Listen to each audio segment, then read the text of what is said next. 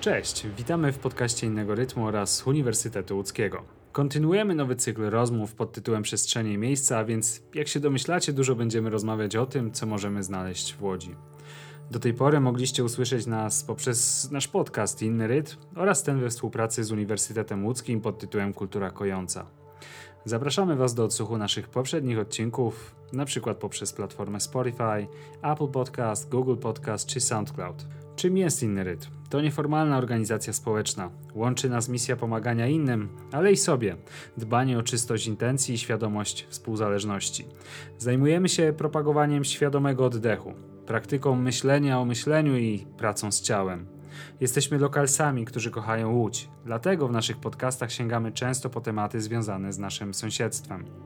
W tym odcinku dotkniemy tematu rzeźb, tak zwanych wolnostojów. Przybliżymy sylwetkę profesora Andrzeja Jocza, wybitnego artysty, rzeźbiarza związanego z naszym miastem. Po raz kolejny w willi Ziglera przy ulicy Skłodowskiej-Curie w Łodzi witamy profesor Uniwersytetu Łódzkiego, doktor habilitowaną Violettę Kazimierską Jerzyk, estetyczkę i historyczkę sztuki. Jest nam niezmiernie miło gościć również profesora nadzwyczajnego Uniwersytetu Łódzkiego z Instytutu Historii Sztuki, doktor habilitowaną Anetę Pawłowską, również historyczkę sztuki. Zacznijmy od y, dużego projektu profesor Pawłowskiej, który jest poświęcony Andrzejowi Joczowi. Pani profesor, co wydarzy się podczas projektu? Y, odbędą się najpierw wystawy roll-upowe, czyli takie wystawy, które przybliżą postać profesora Jocza i jego rzeźby, te duże, bo jest to twórca rzeźb e, wielkich gabarytów, e, a potem ukoronowaniem tych spotkań będzie wystawa, która odbędzie się w przestrzeni Uniwersytetu Łódzkiego w Wozowni e, i tam będą zaprezentowane rzeźby z kolekcji rodziny profesora Jocza, zwłaszcza te wczesne rzeźby, które pochodzą jeszcze z okresu tuż po ukończeniu Szkoły Sztuk Pięknych w Łodzi, ale też i autonomiczne autonomizmy, no, które są w pewnym sensie ukoronowaniem jego dojrzałej twórczości. Zacznijmy od początku. Dlaczego? Dlaczego Andrzej Jocz? E, Andrzeja Jocza poznałam e, w łódzkim Towarzystwie Naukowym e, i był niebywale energetycznym i miłym człowiekiem. Czasem mam wrażenie, że w środowisku e, akademickim trudno jest znaleźć życzliwych i miłych ludzi, natomiast profesor Jocz bez wątpienia był takim człowiekiem. E, jego energia, e, taki zapał do życia no, do pewnego stopnia mnie zafascynowały i zdumiewające wydało mi się to, że umarł, e, zwłaszcza, znaczy wiem, że ludzie są śmiertelni oczywiście, e, ale e, zwłaszcza zaskakujące było to, że widziałam się z nim kilka dni przed jego śmiercią i on mhm. cały czas był pełen życia. Między innymi rozmawialiśmy na temat tego, że ta przestrzeń, w której w tej chwili się znajdujemy, zostanie zrewitalizowana i tutaj będzie Galeria Uniwersytetu Łódzkiego i właśnie profesor Jocz był bardzo zapalony do tej idei i rozmawialiśmy o tym wielokrotnie. E, kiedy zmarł, e, a, a, wiem, że jego prace wymagają bardzo starannej i częstej renowacji, e, pomyślałam, że dobrze byłoby zwrócić uwagę i urzędników miejskich, ale też i zaakcentować taką potrzebę wobec Uniwersytetu Łódzkiego, że te prace, jeżeli mają przetrwać, to one muszą być no, poddawane tym renowacjom no, co kilka lat bez mała. Mhm.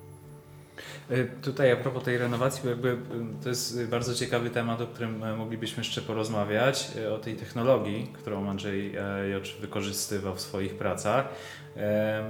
Mówi się wiele o tym, że jest to autorskie podejście do, e, do tego typu e, To rzeczy. jest e, w ogóle ciekawa historia związana z tą techniką powstawania rzeźb, bo one są wykonywane z użyciem włókna szklanego, różnego rodzaju żywic, mhm. między innymi rezolanon, który też jest rodzajem takiej no, bardzo, bardzo twardej żywicy. Profesor Hunger opowiadał mi historię mm, dotyczącą tego, skąd wzięło się to zainteresowanie profesora Jocza właśnie takimi tworzywami, bo z jednej strony był on uczniem profesor Leny Kowalewicz-Wegner, która projektowała biżuterię i to zwróciło na pewno uwagę e, tutaj całego łódzkiego środowiska na e, rezonans, którego e, część tych prac takich właśnie drobnych, związanych z biżuterią powstawała i profesor Jocz też takie prace mhm. projektował.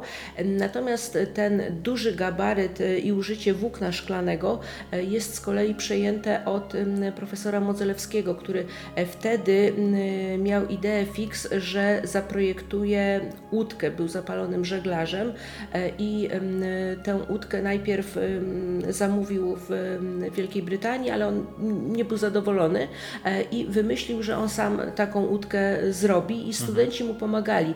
E, ci właśnie ostatnich lat, między innymi profesor Jocz, e, który zachwycił się tym, jak właśnie łatwo można no, taką konstrukcję drewnianą w przypadku łodzi obłożyć tym włóknem szklanym, polimerowym i że te efekty są takie dobre. Mhm. I właśnie właśnie w zbiorach rodziny jest właściwie chyba pierwsza praca, no w każdym razie tak, tak twierdzi y, żona profesora Jocza, pani Krystyna Jocz, która też jest artystką. E, pierwsza praca wykonana w tej technice to taki dość, dość no, duży y, rodzaj e, do pewnego stopnia bezkształtnego obelisku. Troszkę przypomina figurę ludzką, jeżeli mhm. chodzi o gabaryty, jeżeli chodzi o kształt. I tam rzeczywiście widać wyraźnie te włókna, tak jak na kadłubach łodzi właśnie. E, jest jeszcze w zbiorach rodziny druga praca, też z tego okresu troszeczkę mniejsza, którą w ostatnich e, już chyba miesiącach życia profesor Jocz e, pomalował właśnie, no chcąc ją chyba odnowić na taki dość intensywny, fioletowy kolor. Mhm. I tam już ta mm, faktura, właśnie to, to, to powiązanie z tymi kadłubami łodzi nie jest tak widoczne. Ciekawe tematy.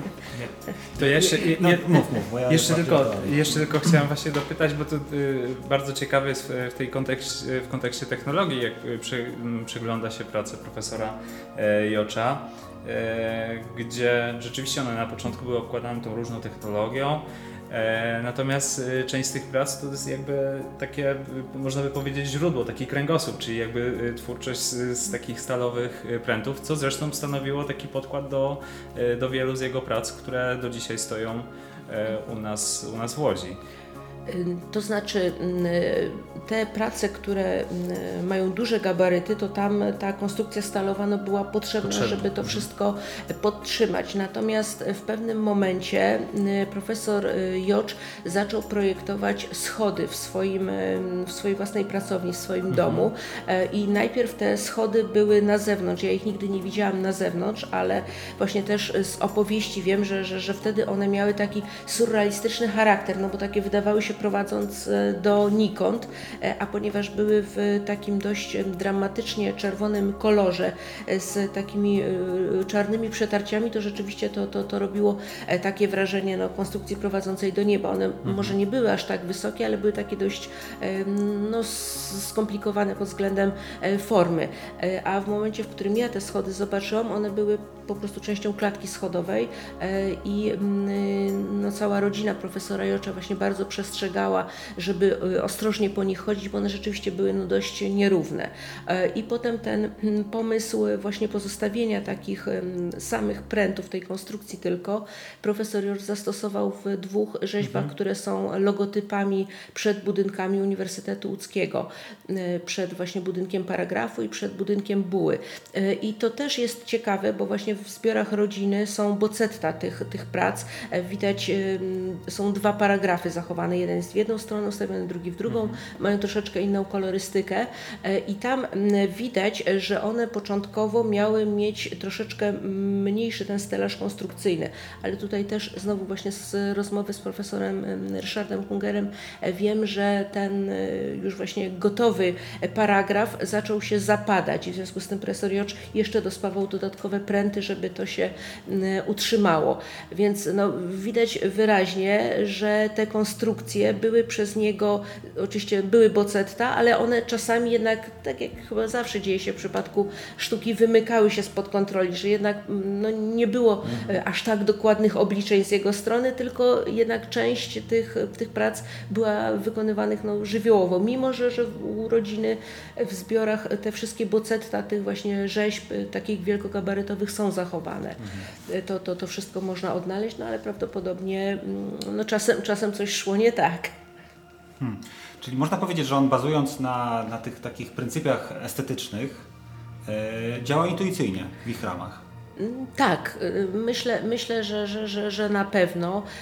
Zresztą y, on w ogóle był bardzo przejęty mm, tą e, koncepcją Strzemińskiego. Wprawdzie nie był jego bezpośrednim uczniem, ale e, ci profesorowie, z którymi miał kontakt, go y, no, tak nakierowali e, i był bardzo tym przejęty właśnie i tymi wyliczeniami matematycznymi e, i tą konieczną do tworzenia prac e, logiką i tym aspektem właśnie podkreślanym przez Strzemińskiego pracy zespołowej, że ona jest ważna. Był tym bardzo, bardzo przejęty a z drugiej strony te rzeźby, które tworzył, one jednak mają taki silnie organiczny pierwiastek, co zresztą też jest widoczne w tej właściwie twórczości Strzemińskiego, bo ona z jednej strony jest no, oparta o, o matematyczne niemalże reguły, a z drugiej strony jednak w tych zwłaszcza późniejszych pracach ten, ten organiczny aspekt się bardzo mocno pojawia. I to samo jest e, u Jocza który zresztą też był zachwycony i też o tym pisał wielokrotnie i mówił też o tym, e, tą właśnie taką awangardą spod znaku surrealizmu. Tak, fascynowali go i Henry Moore e, i Jean Arp, więc e, te odniesienia takie właśnie biologiczne też gdzieś pojawiają się w, w jego wszystkich przemyśleniach. Mhm. Bo tutaj właśnie chciałem trochę porozmawiać o tej estetyce, szczególnie tych wolnostojów które możemy zobaczyć na, e, na łódzkich e, ulicach i w łódzkiej przestrzeni. E, bo to, to jest ciekawe właśnie połączenie matematyki, która, którą widać w tej mm, w, w, biologii, w naturze, czyli ten powiedzmy złoty podział, matematyczne reguły, ale jednocześnie te, te rzeźby są takie bardzo, bardzo organiczne.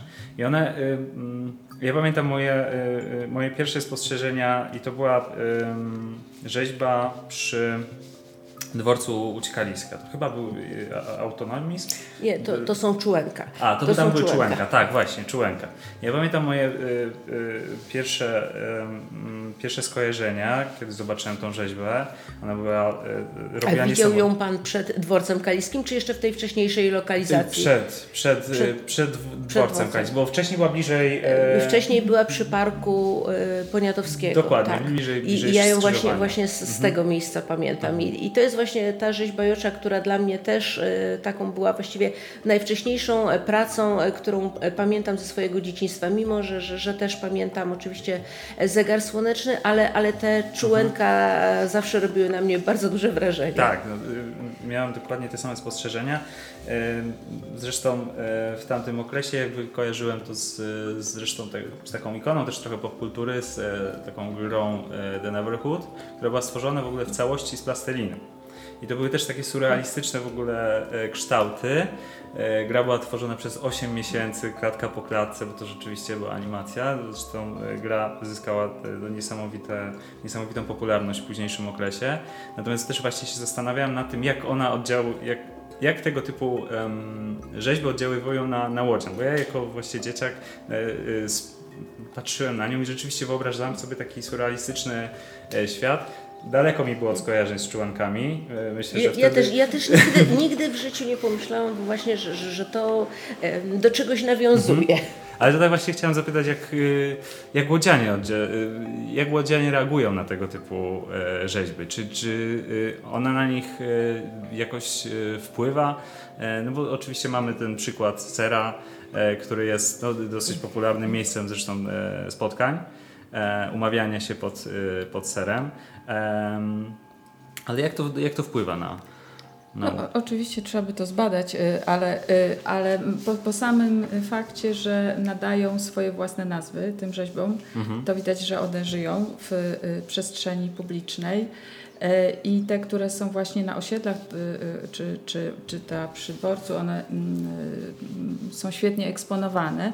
Trochę gorzej z tymi, które właśnie my, znaczy uniwersytet rozlokował w tych swoich przestrzeniach, bo one są jednak w głębokich podwórkach ale y, za to tworzą pewien rodzaj takiej galerii.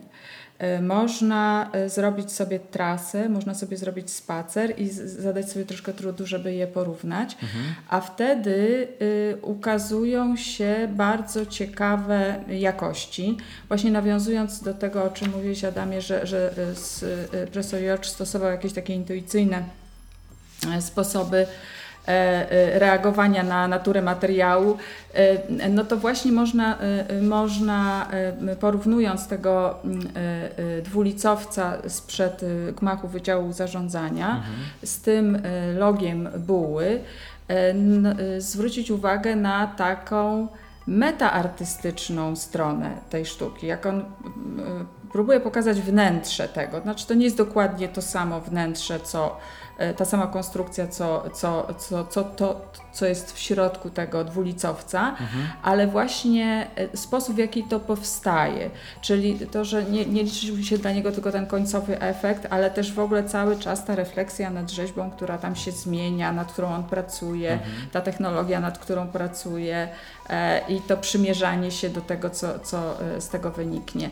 Więc ja myślę, że ten rodzaj w ogóle eksponowania tych rzeźb właśnie może sprzyjać takiej refleksji e, e, i, i, i, że to może żyć takim podwójnym albo nawet potrójnym życiem, tak? Czy, czy, czy nie tylko coś jest zainstalowane i mhm. służy no, dekorowaniu czy urozmaiceniu przestrzeni, ale że można w ogóle coś mhm. o tym próbować pomyśleć właśnie z takiej perspektywy nawet teoretycznej. Mhm.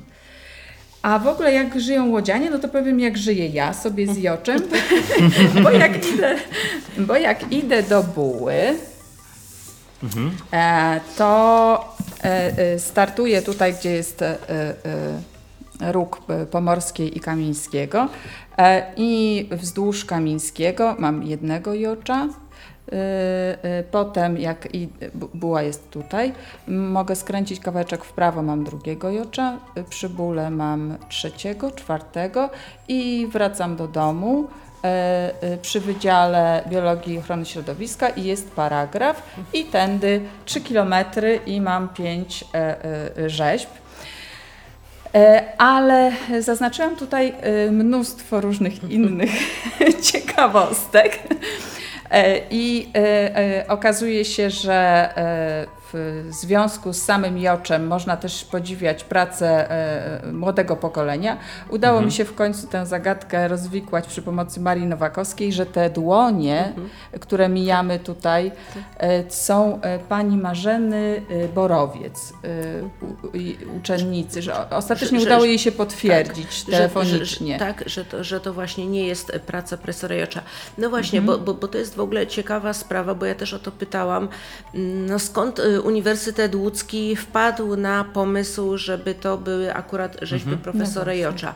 E, rozmawiałam na ten temat z rektorem Różalskim, rozmawiałam z kanclerzem Rydzem e, i właściwie tutaj e, wydaje się, że, że, że, że ta narracja prowadzi do profesora Liszewskiego, już nieżyjącego rektora Uniwersytetu Łódzkiego, który znał profesora Jocza właśnie z EUTN-u i że prawdopodobnie no, wtedy zapadła decyzja że e, prace profesora Jocza będą e, zdobiły e, Uniwersytet Łódzki. I pan rektor Różalski opowiadał, że wybrali się do pracowni, no i pan profesor Jocz powiedział, że, że, że mogą sobie wybrać, mhm. co chcieliby wziąć jako, jako taki właśnie ozdobnik, a ponieważ chodziło o Wydział ówczesny geografii i biologii, one były połączone, więc właśnie wybór padł na tą pracę na pląsawiec, który, który zdobi ten dziedziniec.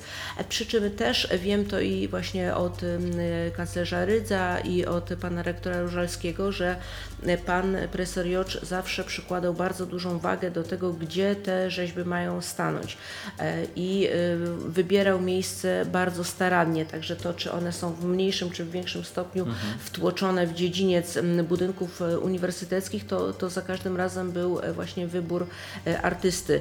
I podobnie zresztą, bo, bo taka rzeźba też miała znaleźć się tylko w dużych gabarytach przed Wydziałem Filologicznym, no, gdzie ten dziedziniec jest dość monumentalny, budynek jest też bardzo ciekawy pod względem architektonicznym.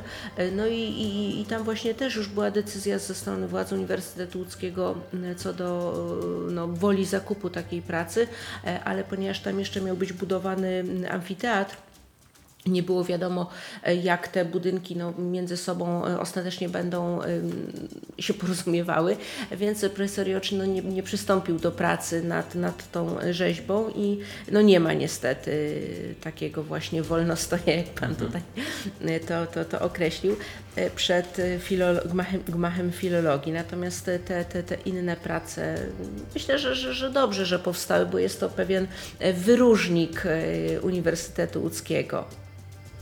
Tak, można w ogóle mieć wrażenie, właśnie jak się idzie tą ścieżką, że tam nic innego nie ma. E, tak, ale tak na pierwszy rzut oka, to mhm. znaczy to jest coś, co rzeczywiście się wyróżnia i, e, i tworzy pewną całość, o ile ktoś wie, że te e, rzeźby tam się znajdują. I tak paradoksalnie najbardziej wysunięta jest właśnie ta, ta drobna rzeźba uczennicy, bo tam się stoi na skrzyżowaniu i jeśli się dojrzy to coś, to to, to jest niezwykle intrygujące. Ja muszę przyznać, że to jest jedna z ulubionych w ogóle rzeźb w, w, w przestrzeni miejskiej moich, a, a, długo w ogóle nie wiedziałam o tym, z, z, z czym ją powiązać. Tak intuicyjnie mhm. z Joczem się ją łączy, prawda? Ale e, e, no ale ona też jest w taki specyficzny sposób eksponowana. A to, co mówisz o o y, tym, y, mm, tej lokalizacji przed Wydziałem Filologicznym, to bardzo ciekawa jest sytuacja. Zresztą tam w ogóle jest tak, uniwersytet ma taką, jest taki przywiązany do artystów, e, też e, pod względem architektonicznym. E, bo właśnie e, e, pracownia Grabowskich mhm. projektowała i paragraf, tak, i Wydział tak. Filologiczny, i Wydział tak. Zarządzania. I tam też tak symetrycznie te rzeźby.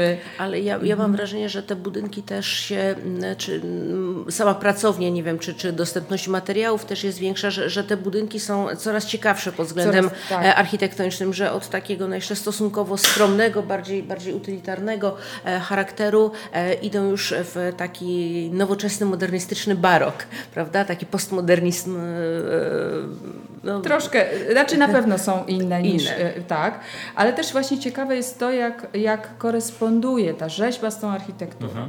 Przy gmachu zarządzania warto zwrócić uwagę, jak ona się odbija w wejściu w, e, w szkle. W szkle. To jest bardzo ciekawy efekt i ona tak zachęca albo zmusza do tego, żeby się do, jej troszkę przyjrzeć. Ja nie wiem, czy ty pamiętasz, że w pewnym momencie ona była pomalowana na taki dość moim zdaniem szkaradny kolor, taki fioletowy, przypominał mi wnętrzności jakiegoś zabitego zwierzęcia. Bardzo mi się nie podobał. I ona potem na szczęście ten kolor straciła, utleniła się. Tak, no ta e, na naszym wydziale też była na kolorowo pomalowana. E, ale nie, nie aż tak, ale nie aż tak. A tamten mi się bardzo nie podobał. I właśnie byłam zadowolona, że, że, że ten kolor zniknął, a teraz jest znowu już zupełnie prawie biała, więc powinien znowu być no, nałożony nowy. E, jeszcze dwa słowa powiem o, tej, mhm. e, o tych e, korespondencjach. Paragraf wprost ilustruje ten symbol, który jest zarazem kształtem mm, planu, mhm. na którym został wzniesiony budynek. I to jest też bardzo ciekawa rzecz. A, jedno, a, a z drugiej strony, jak się spojrzy na paragraf, e, na tę rzeźbę od wewnątrz mhm. w kierunku kościoła świętej Teresy, no to okazuje się, że, on znakomicie że ona znakomicie koresponduje też z bryłą, e, z kopułą kościoła. Że to, to jest taki rodzaj wrażliwości przestrzennej, e, które, z którą rzadko mamy do czynienia. Choć to jest prawie abstrakcyjne, tak? To, to... to na, na tą drugą korelację nie zwróciłam uwagi. To, to jest mój ulubiony strony. też punkt, punkt widzenia. Mhm. Ale też jeszcze jest fajne to właśnie, że ona mm, zwraca uwagę na charakter tej bryły która jest niewidoczna dla przechodnia. Jeśli ktoś nie wie, nie zna tych mhm. zdjęć z lotu mhm. ptaka, e, to, to tego nie wie. E, monumentalność tej bryły e, została zatracona przez to, jak powstał Green Horizon. Okay. Nawet architekci mieli taki pomysł, żeby zrobić tam nowy budynek, taką bramę miasta uniwersytecką, żeby w ogóle otworzyć na, żeby no, zrobić coś, co by spowodowało, żeby ten paragraf tak nie tracił mhm. przestrzennie czy, czy wizualnie. No i ta rzeźba, bardzo skromna, przypomina, zwraca uwagę na to i, i, i, i, i, i świetnie koresponduje to wszystko jedno z drugim. Więc ja bym też była za tym, żeby, żeby, żeby bo Łatwo jest powiedzieć, że mamy mało sztuki w przestrzeni publicznej, mało rzeźb e, i że ogólnie e, e, przestrzeń miasta jest niedoinwestowana w ten sposób, ale moglibyśmy też spojrzeć rzeźbiarsko na architekturę. I wtedy się okaże, że na tym szlaku jest bardzo dużo znakomitych przykładów mhm. architektury. To są wille, to są kamienice, to są różne obiekty, troszeczkę jest też rzeźby. Właściwie tam jest tylko jedna, jeden konkurencyjny element e, tutaj. E, to jest na e, Jaracza, teraz nie pamiętam dokładnie numeru, ale to jest, już widzę, 83. To jest taka willa Paula Lewego, gdzie jest taki wazon i takie dwie papugi, E, e, okalające ten wazon. Ich ogony się zmieniają w takie girlandy kwiatów. Mhm. E, to bardzo nowoczesny architekt, ale akurat po tej willi tego nie widać. I to też mam taką ciekawostkę, że on zaprojektował znacznie mniejszą willę, która stała na Matejki 30, która została wyburzona, kiedy rozbudowywano bułę.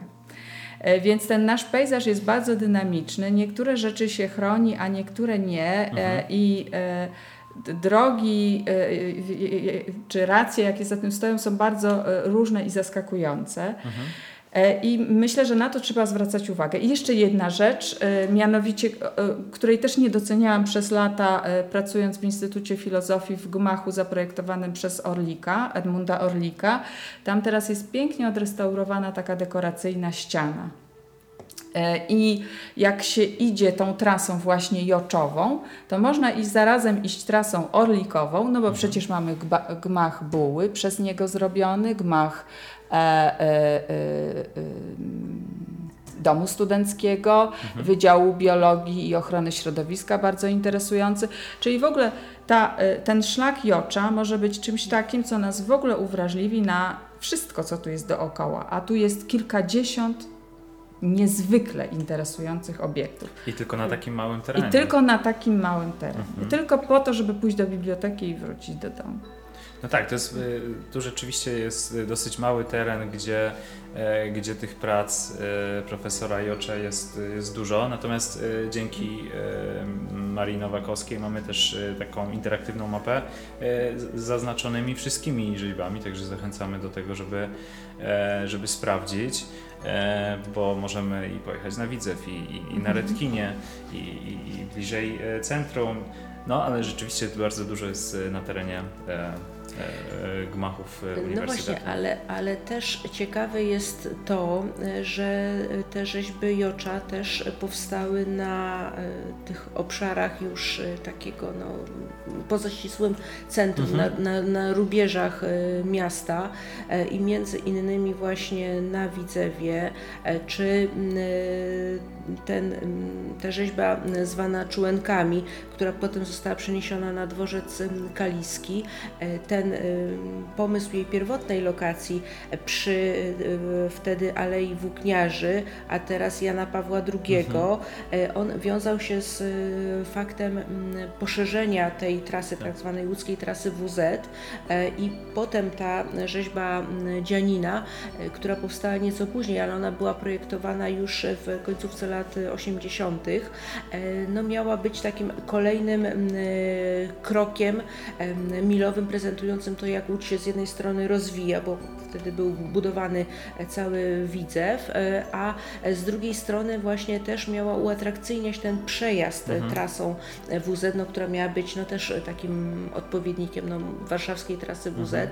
E, i jednocześnie też miała świadczyć o tym, że Łódź się bardzo dynamicznie rozwija i jeszcze ten kontekst taki właśnie włókienniczy, no bo przecież tutaj też trzeba pamiętać, że Łódź była w tym okresie i przed wojną i po wojnie miastem włókienniczym, to potem w latach 90. znika, ale w momencie, w którym te rzeźby są projektowane, to właśnie ten, ten pomysł, żeby nazwać no, takie twory surrealistyczne tymi określeniami związanymi z przemysłem włókienniczym, mhm. też powodował, że profesor Joszno miał większą łatwość uzyskania tych zamówień, bo człenka miały być w ogóle oddane do użytku e, w,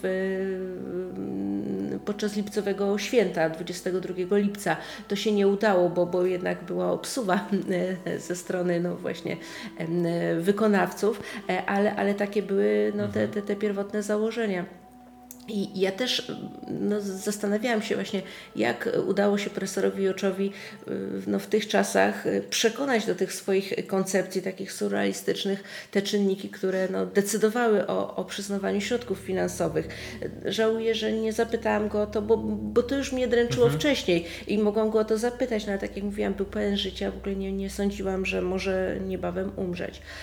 I rozmawiałam na ten temat z profesorem Hungerem, który no, powiedział mi, że y, te rzeźby były bardzo tanie i szybkie w realizacji, że gdyby one miały być wzniesione właśnie e, mhm. w marmurze, czy gdyby miały być wzniesione nawet w jakimś kamieniu szlachetnym, e, czy brązie, to, to byłyby znacznie droższe, a tutaj no to właśnie to było i szybkie i takie pod względem ekonomiki bardzo... I logistyki. E, no tak, tak, bo, bo w ogóle też, też zastanawiałam się, jak te duże prace były tworzone i właśnie na czas, bo, bo profesor Jocz miał pracownię przy Narutowicza y, i tam te wszystkie mniejsze rzeźby powstawały. Natomiast na czas tworzenia tych dużych konstrukcji miasto wypożyczało mu jakieś e, przestrzenie, takie no właściwie mhm. hangary e, i on tam te, te, te prace konstruował i one potem były właśnie w częściach zestawiane. E, także mm, o ile właśnie te czułenka udało się przenieść, to już w przypadku Dzianiny on nie chciał ryzykować takiej mhm. no, dość karkołomnej operacji. Bał się, że, że, że praca zostanie zniszczona, że jednak ten fundament tam był konieczny. No i, i ona ma zresztą w tej chwili moim zdaniem bardzo niekorzystną tą lokalizację, bo McDonald's jednak stanowi dla niej konkurencję. Mhm. E, no ale z drugiej strony no też wiem, że, że, że właśnie profesor Jocz był zadowolony, że no dzięki temu mm, McDonald's dba o, o tą właśnie rzeźbę, więc mhm. może, może, może to nie jest no też też taki zły pomysł i też świadczy właśnie o tym, o czym panowie też wspominali, że te rzeźby żyją, że, że, że cały czas łodzianie wokół nich się poruszają. Ja myślę, że każdy jakby sobie zaczął wspominać swoje życie i przypadki, gdzie się spotykał z tymi artefaktami, e, to będą przynajmniej dla mieszkańców Łodzi, Łodzi. bardzo bogate, bo, bo, bo, ja osobiście też mam dużo jakichś historii mhm. ogólnych, ale chciałem trochę w inną stronę pójść. Chciałem się troszeczkę zagłębić tutaj w odmęty estetyki i tak zgłębić temat narracji w twórczości profesora Jocza. On generalnie chciał odchodzić od narracji i jakby ta witalność, która jakby przemawiała przez, przez jego pracę jest tym takim bezpośrednim kontaktem. Natomiast e, czy jest to w ogóle możliwe, żeby w dzisiejszych czasach odejść od narracji w sztuce? tak jak jeszcze naprowadzę, tak jak właśnie jak Malewicz, tak?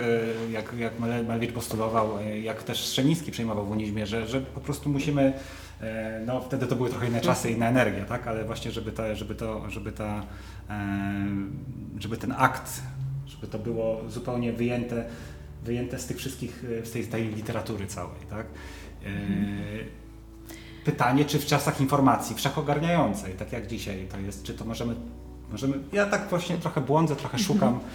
Interesuje mnie Państwa spojrzenie. Ja myślę, że to jest bardzo trudne zagadnienie i że ta, ta narra- znaczy nam jest łatwo narrację y, do tego jakąś dobrać, prawda? Tak. Znaczy nam historykom sztuki. Tak, My mamy już, y, od razu nam się to układa w jakąś całość.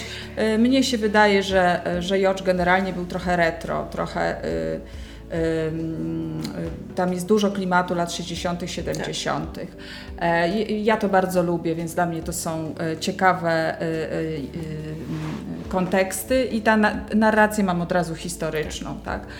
Ale e, nie ma się co oszukiwać, że dla ludzi młodych, a spacerowałam z młodą osobą ostatnio robiąc zdjęcia, To jest sztuka, która bardzo niewiele mówi, jest bardzo trudna właśnie pod względem estetycznym, jest surowa, E, jest, y, nie bójmy się użyć tego słowa, trochę brudna, to znaczy u nas się nie dba o rzeźby tak, mhm. jak mhm. należałoby dbać. To jest coś, czego nie chce się dotknąć, do czego nie chce się zbliżyć za bardzo. Kiedy próbujemy wykorzystać to, że ona ma charakter przestrzenny, że łapie powietrze, że anektuje mhm. przestrzeń, podchodzimy bliżej i y, to nie jest przyjemne doświadczenie. E, widać, że ta struktura jest y, y, y, inna, różna od tego, co mają do zaoferowania dzisiejsze technologie. Mhm. Więc blisko jest do takiej konstatacji, no cóż, ja w ogóle nie lubię takiej rzeźby. Mhm. czyli jest to jakiś symbol. E, e, pewnej jakości, która dzisiaj nie, wcale nie musi przemawiać i wtedy w ogóle narracja żadna się nie uruchamia. A w każdym z tych przypadków mogłaby, bo one mają bardzo interesujące tytuły. Bo, e, to są wrota praktycznie tak, do nowego świata. Oczywiście. No. E, ale to się nie dzieje automatycznie, mhm. to, a, a, zwłaszcza w przestrzeni publicznej. To mhm. nie jest wcale taka prosta. Mhm. E, nie wiem, Anne, to jak. Ale ja, ja, ja, tego, ja tego tak nie, nie odczuwam. To znaczy, e, no, nie zabrałam niestety córki na spacer wzdłuż trasy rzeźbiocza, żeby dowiedzieć się właśnie, co młoda osoba sądzi na, na, na temat tych prac. Natomiast sama kilkakrotnie no, obserwowałam ludzi właśnie w relacjach z rzeźbami e, Jocza i e, no, nie widziałam takiego właśnie wstrętu poznawczego. Na przykład ta e, praca na, na, na Widzewie, ona została mm, odnowiona już właściwie po śmierci Jocza, mm, ostatnie te szlify tam robiono e, i ma teraz taki bardzo przyjemny, błękitnawy kolor. On a to, chyba, to był oryginalny w ogóle kolor? On, on chyba oryginalnie był bardziej zielony. Zielony. Mhm. Bardziej był zielony, natomiast w tym błękitnym kolorze też ładnie wygląda i, i naprawdę moim zdaniem wygląda no, niezwykle przyjemnie i widziałam dzieci dotykające tę rzeźbę, no małe, no, mhm. małe dzieci wiadomo, że dotykają różnych rzeczy, ale, ale raczej sprawiło im to satysfakcję. E, I widziałam też kiedyś e, na dziedzińcu naszego Instytutu Historii, gdzie też znajduje się rzeźba profesora Jocza. E, grupę osób niewidomych, ponieważ ja też zajmuję się między innymi udostępnianiem sztuki osobom z dysfunkcjami sensorycznymi mhm. E, i e, to, to była grupa, która przyjechała na obronę pracy doktorskiej. I te wszystkie osoby niewidome z dużą przyjemnością właśnie dotykały tej pracy. Y, to była ich własna inicjatywa, nikt im nie, nie, nie, nie proponował tego. Dotykały i właśnie no, sprawdzały tak sensorycznie i y, wtedy przyszło mi na myśl takie określenie właśnie, które było stosowane wobec rzeźb y, Brancusiego, że to są rzeźby dla niewidomych, że one wręcz mhm. zachęcają do tego, żeby je dotknąć, żeby je obejść ze wszystkich właśnie stron, tak, tak wodząc po nich ręką. E, I tutaj w przypadku rzeźb Jocze, ja myślę, że, że, że, możemy sobie na to pozwolić, bo one są duże, no właśnie nie ma tego lęku, że dotknie się jakąś rzeźbę i że ona spadnie z postumentu, mhm. więc można, można to bezkarnie robić, no przecież na pewno też, też panowie widzieli, może nawet sami jako dzieci wchodziliście na ten zegar słoneczny, bo tak, to, to, to, to, to wszystkie e, dzieci uwielbiają.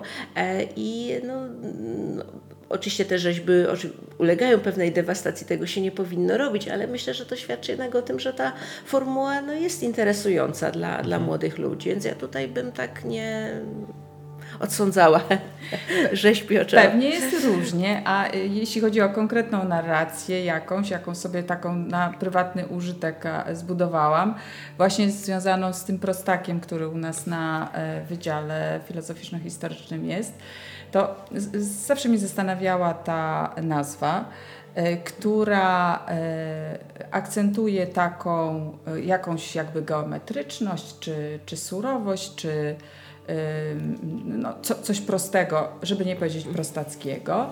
A kiedy latem zaczynają kwitnąć y, tam na tym podwórku dziewanny, które się tak pną pionowo jak ten prostak, to mi się wydaje, że to jest właśnie y, y, coś takiego bardzo wakacyjnego, wesołego, zdrowego, żywego, chociaż na pierwszy rzut oka wydaje się to czymś mhm. takim, takimi zastygłymi kośćmi. Tak? Mhm. Więc ja myślę, że to ciekawe jest to, że to może takie narracje bardzo przeciwstawne właśnie prowokować do, takiego, do, takiego, do takich interpretacji przeciwstawnych. No właśnie, no bo ty, e, konsumując sztukę w przestrzeni publicznej, każdy z nas e, podchodzi do niej w innym momencie e, swojego dnia, momentu i inaczej może zupełnie do, do, do, niej, do niej podejść. Bardzo właśnie ciekawi mnie to, w jaki sposób szczególnie ta sztuka rzeźby w przestrzeni publicznej wchodzą częściowo do świata popkultury, bo tutaj mam taki przykład, jest taka rzeźba metalowe drzewo, e, też e, w, w Łodzi, najprawdopodobniej e, Ryszarda Popowa. I przy skwerze Solidarności. Tak, tak, tak. tak. tak. I, i, i ono, według mnie, chociaż nie, nie, nie pytałem twórcy marki, stanowiło inspirację do stworzenia logo marki e, takiej streetwearowej, e, Rush Denim, Rafała Leymana. I właśnie zastanawiam się nad, e, i bardzo zawsze fascynuje mnie to takie przejście ze świata e, sztuki do takiej świata popkultury, takiego świata codziennego. I czy tak też bywa ze sztuką profesora Jecza?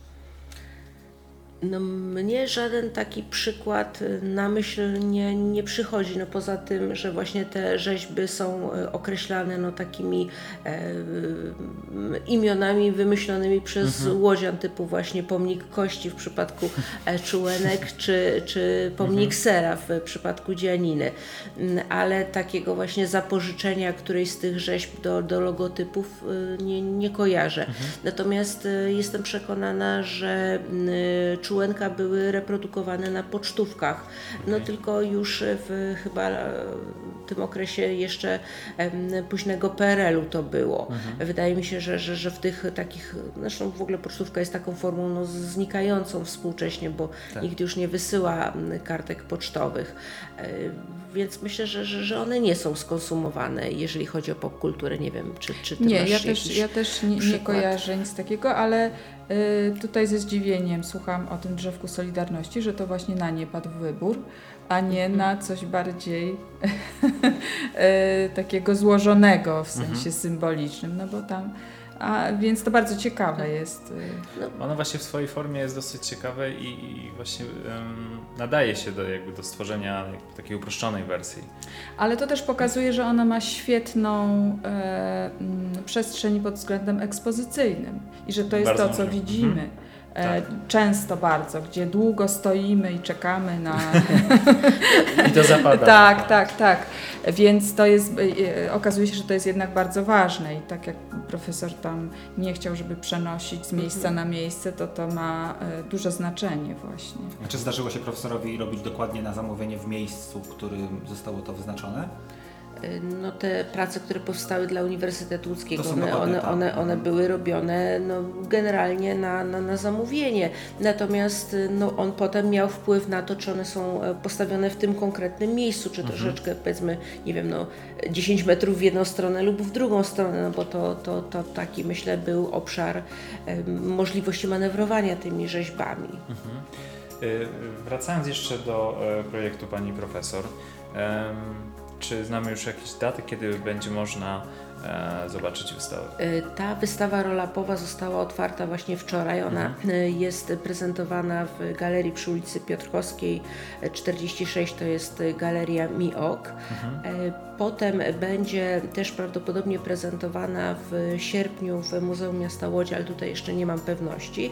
Mhm. Natomiast na pewno będzie od początku września prezentowana w Muzeum w Pabienicach, gdzie zresztą w Pabienicach też znajduje się jedna z takich większych prac profesora Jocze i ona też notabene znajduje się przed McDonaldem w Pabienicach, więc te, te lokalizacje są rzeczywiście no, takie dość, dość częste, także widać, że profesor wiedział, w którym miejscu należy postawić rzeźbę, bo słynny fast food też uważa, że to jest świetny punkt lokalizacyjny, mhm. a potem właśnie kulminacją tych, tych działań będzie wystawa w wozowni w nowej przestrzeni galeryjnej Uniwersytetu Łódzkiego i tam będą też wypożyczone przez rodzinę państwa Joczów prace rzeźbiarskie i też takie dość ciekawe prace o charakterze reliefów, więc myślę, że no,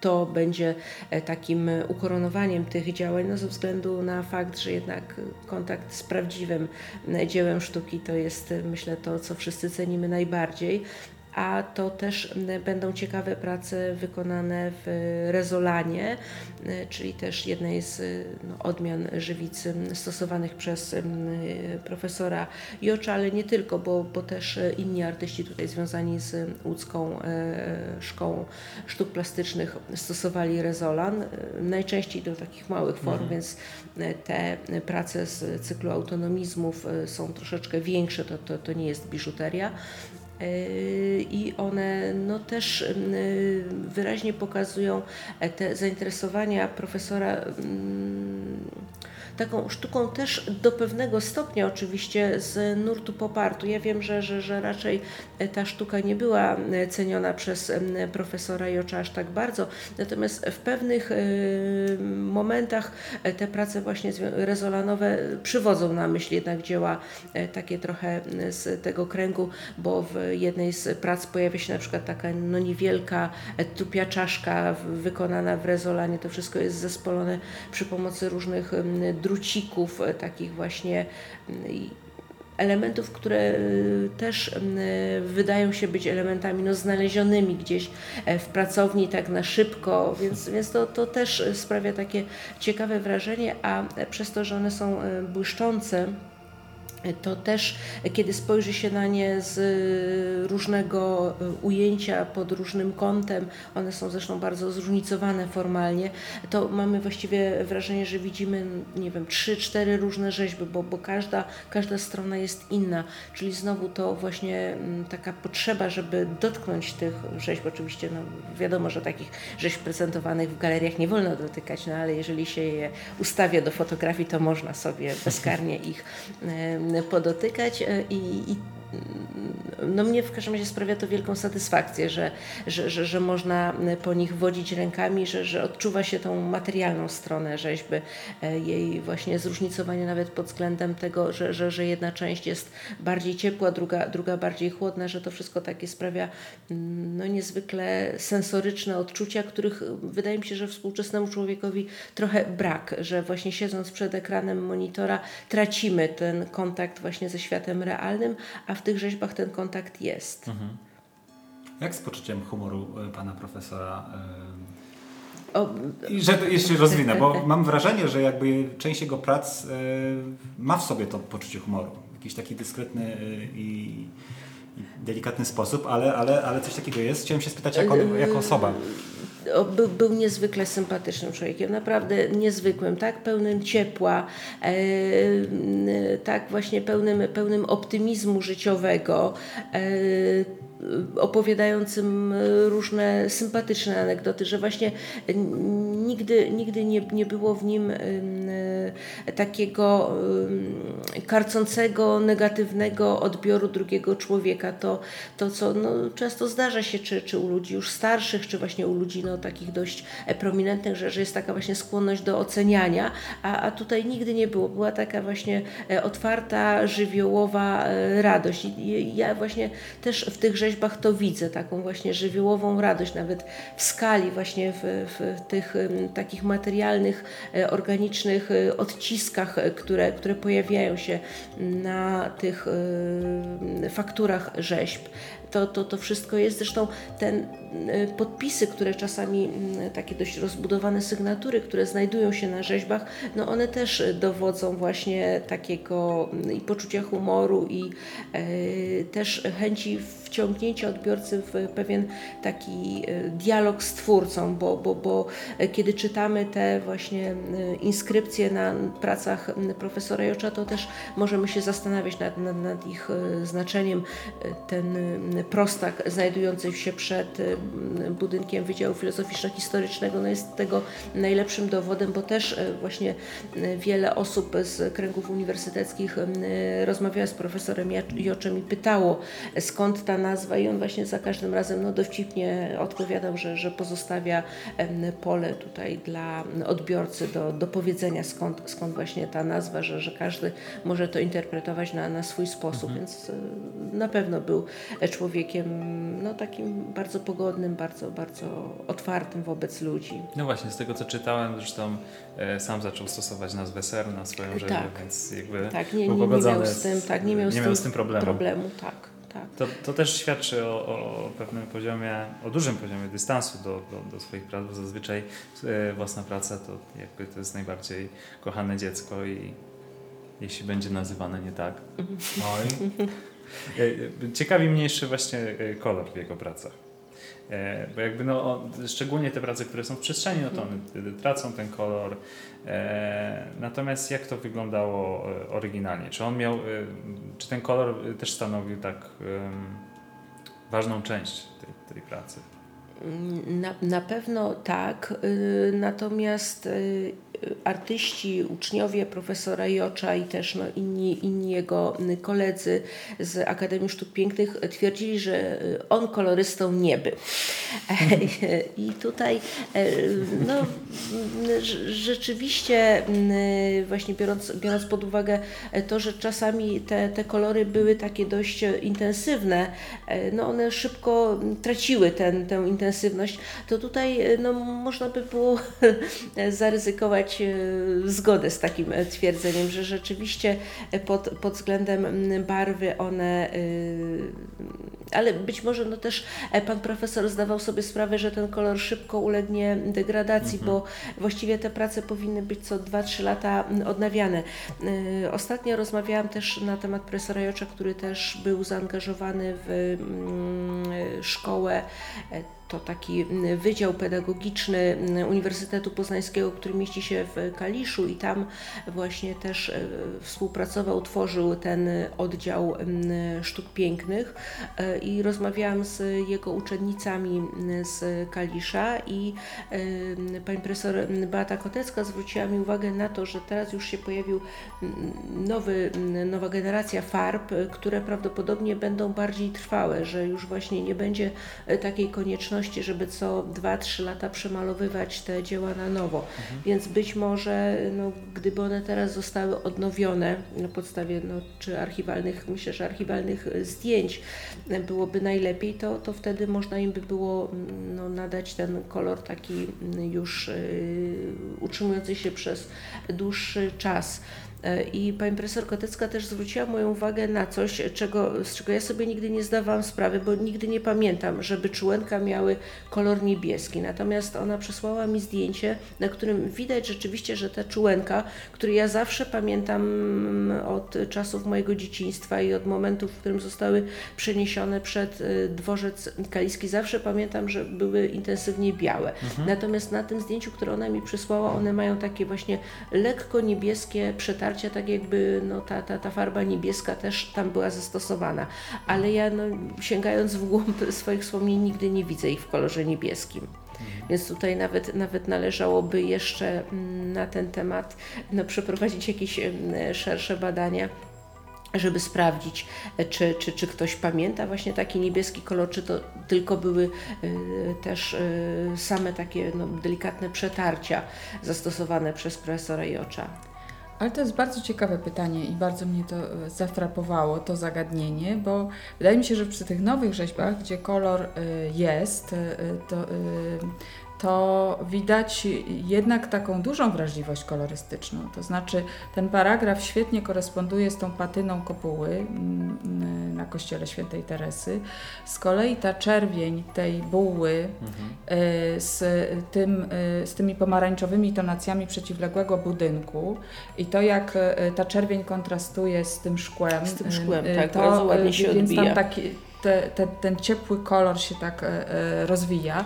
Także to, o czym tutaj mówisz, to mi się wydaje, że mogło mieć jakieś może nawet kluczowe znaczenie i że tak trudno to docenić właśnie z perspektywy, znaczy z uwagi na to, jak, jak się jednak mało dba o te o te no, obiekty. No, no, tak, to, to, to jest w ogóle no, duży błąd, myślę, mhm. ze strony no, chyba głównie miasta, bo, bo uniwersytet y, stara się te prace y, odnawiać. Mhm. Tutaj, tutaj też właśnie ostatnio usłyszałam anegdotę na temat y, tego, jak profesor Jocz właśnie trzy lata temu na naszym wydziale przyjechał w niedzielę latem o godzinie 21 i portier nie chciał go wpuścić, nie chciał uwierzyć, że on o tej 21 w niedzielę przyjechał odnawiać swoją rzeźbę, no, ponieważ dzień był długi, to widocznie uznał, że no czemu nie.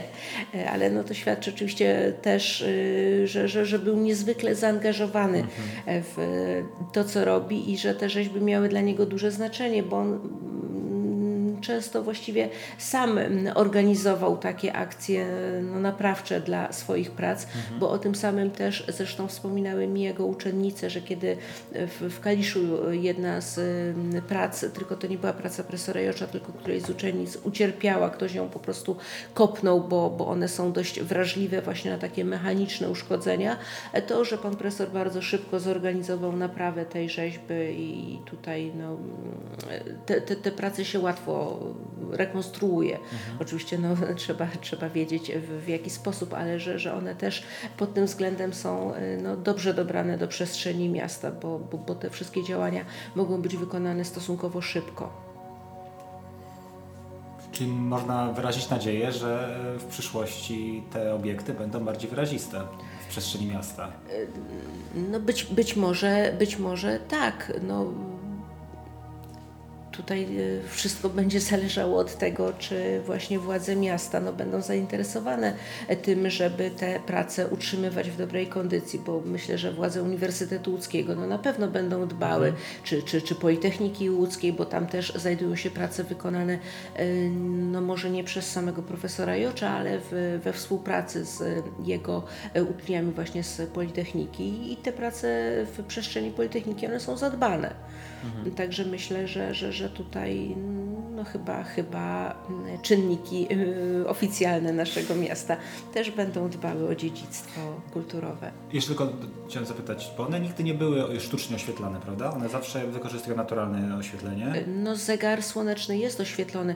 To w ogóle, to w ogóle było niebywałe nową, kiedy montowano w 75 roku ten zegar, że właśnie tam było mhm. od razu pomyślane y, oświetlenie reflektorkami.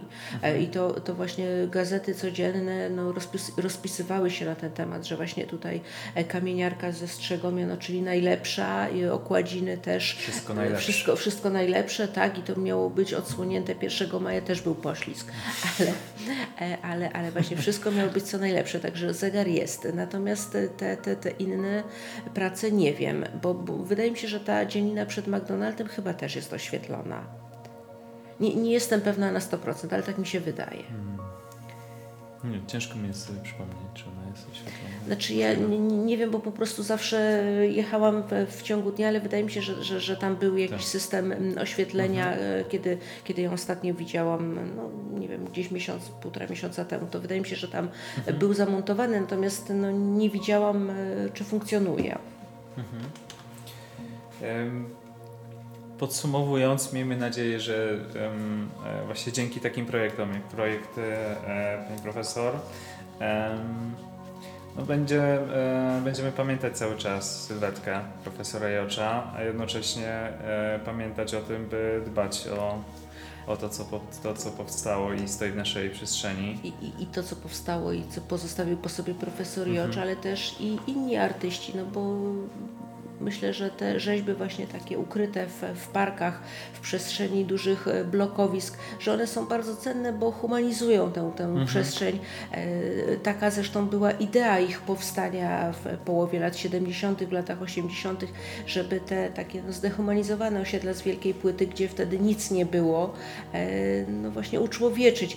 I teraz oczywiście pojawiła się zieleń, no, pojawiły się kolorowe szyldy, sklepy, ta konkurencja ze strony innych elementów elementów jest duża, ale myślę, że o tych rzeźbach należy pamiętać, bo one są naprawdę pełne uroku. Mhm.